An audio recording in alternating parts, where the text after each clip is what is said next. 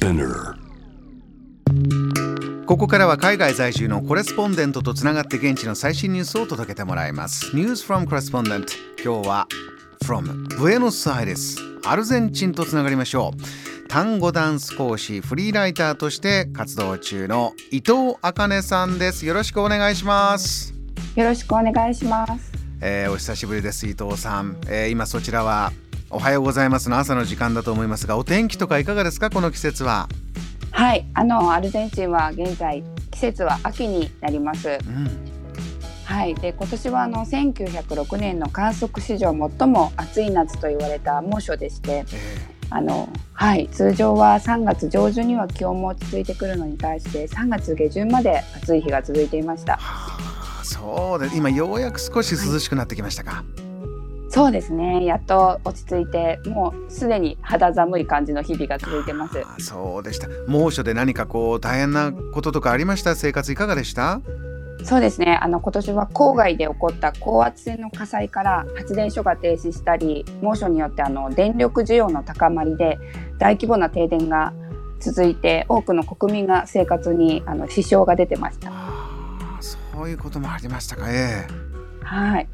でまたあの猛暑の影響から降雨不足によって深刻な干ばつも起こっていて農作物の不作があの問題になってます。え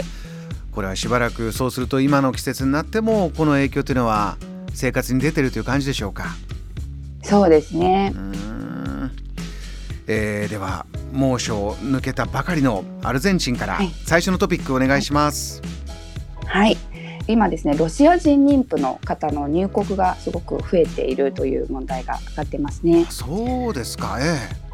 はい、あのアルゼンチンでは国内で出産すると生まれた子供はアルゼンチン国籍がすぐにあの出されてですねその両親にも長期滞在が可能な証明書の DNA が発行されます。えはいそれによってアルゼンチン国内での就業や生活が可能になるのでええ。またあの学校や病院にも無料で通えて移住者も増えているのではないかというふうに言われています。この妊婦さんあの赤ちゃんをこちらで産もうという方伊藤さんもあの、周りであ増えてるなって実感ありますか、あそうですね。あの私息子がいるんですけれども息子と公園に行ったりするとやっぱりあの子連れのロシア人らしき方とかあと妊婦の方が結構多いなっていうふうに感じます。あと街中でもあのロシア人のこう金髪の肌の白い方がすごく増えたなというふうに感じますね。そうなんですね。これはそのまあ背景で言うとあちらの戦争が起こっていてそういった影響がこういうふうに回ってきてるというようなことなんでしょうか、そうですね。そういうふうにあのこちらのニュースでも言われていますね。はい。うんなるほど。ではですね続いてのトピックもう一つお願いしますはい、えー、ともう一つのトピックはアルゼンチン単語の第19回メトロポリターノが5月10日から21日まで開催されます。こちらは伊藤さん本職のお話ですね。そうですね、はい、本職の単語ダンスの方になりますけれども、来月、えーどういったものでしょうか？はい、えっ、と9月に行われるアルゼンチン単語の世界選手権の前に単語の本場ブエノスアイレスの自治区のチャンピオンを決める大会です。ほうどういった大会なんですかこれは？これはですねあのブエノスアイレスにある単語愛好家の社交場のミロンガという場所で予選が開催されて、えー、とブエノスアイレスの自治区のチャンピオンを決める大会なんですけれども世界中の単語愛好家も参加可能でとても盛り上がる大会なんです。これは伊藤さんは見に行ったとか参加したとかご経験あるんですか、はい、まああの私は毎年参加をしています。はい。かっこいいですね。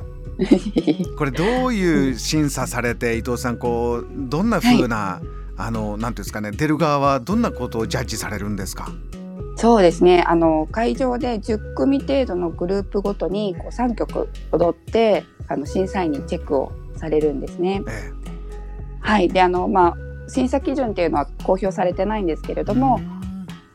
はい、あのエレガントな踊りとか自分たちらしい踊りあとは音楽性より単語の表現がうまくできているというような項目で、まあ、見られてるというふうに言われていますね。これはぜ参加者がわーっとみんな踊り終わったら採点結果で一人チャンピオン決定とこう決まるんですか？そうですね。踊り終わったらあの、まあ、その10組程度からだいたい1組から2組程度が次のファイナルセミフィナルに進出することができるみたいな。で予選セミフィナルファイナルっていうような形で進んできます。そうやって、まあ、残っていく方はじゃあ何度も踊って最後チャンピオンになっていく、はい。はい、あの単語の本場ブエノスアイレス自治区のチャンピオン大会ということですからこれはもう、はい、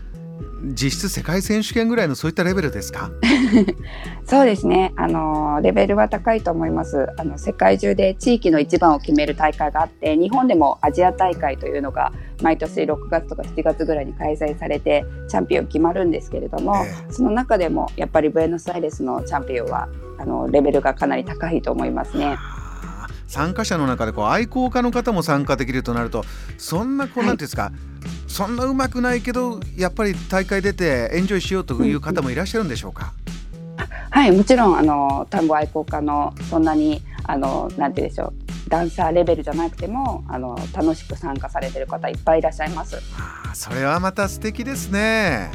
はいそうですね。伊藤さんそちらにこうお暮らしになってこの、ね、ご自身の大好きな単語のこの大会に出てまた感じることって何かあるんですか、はい、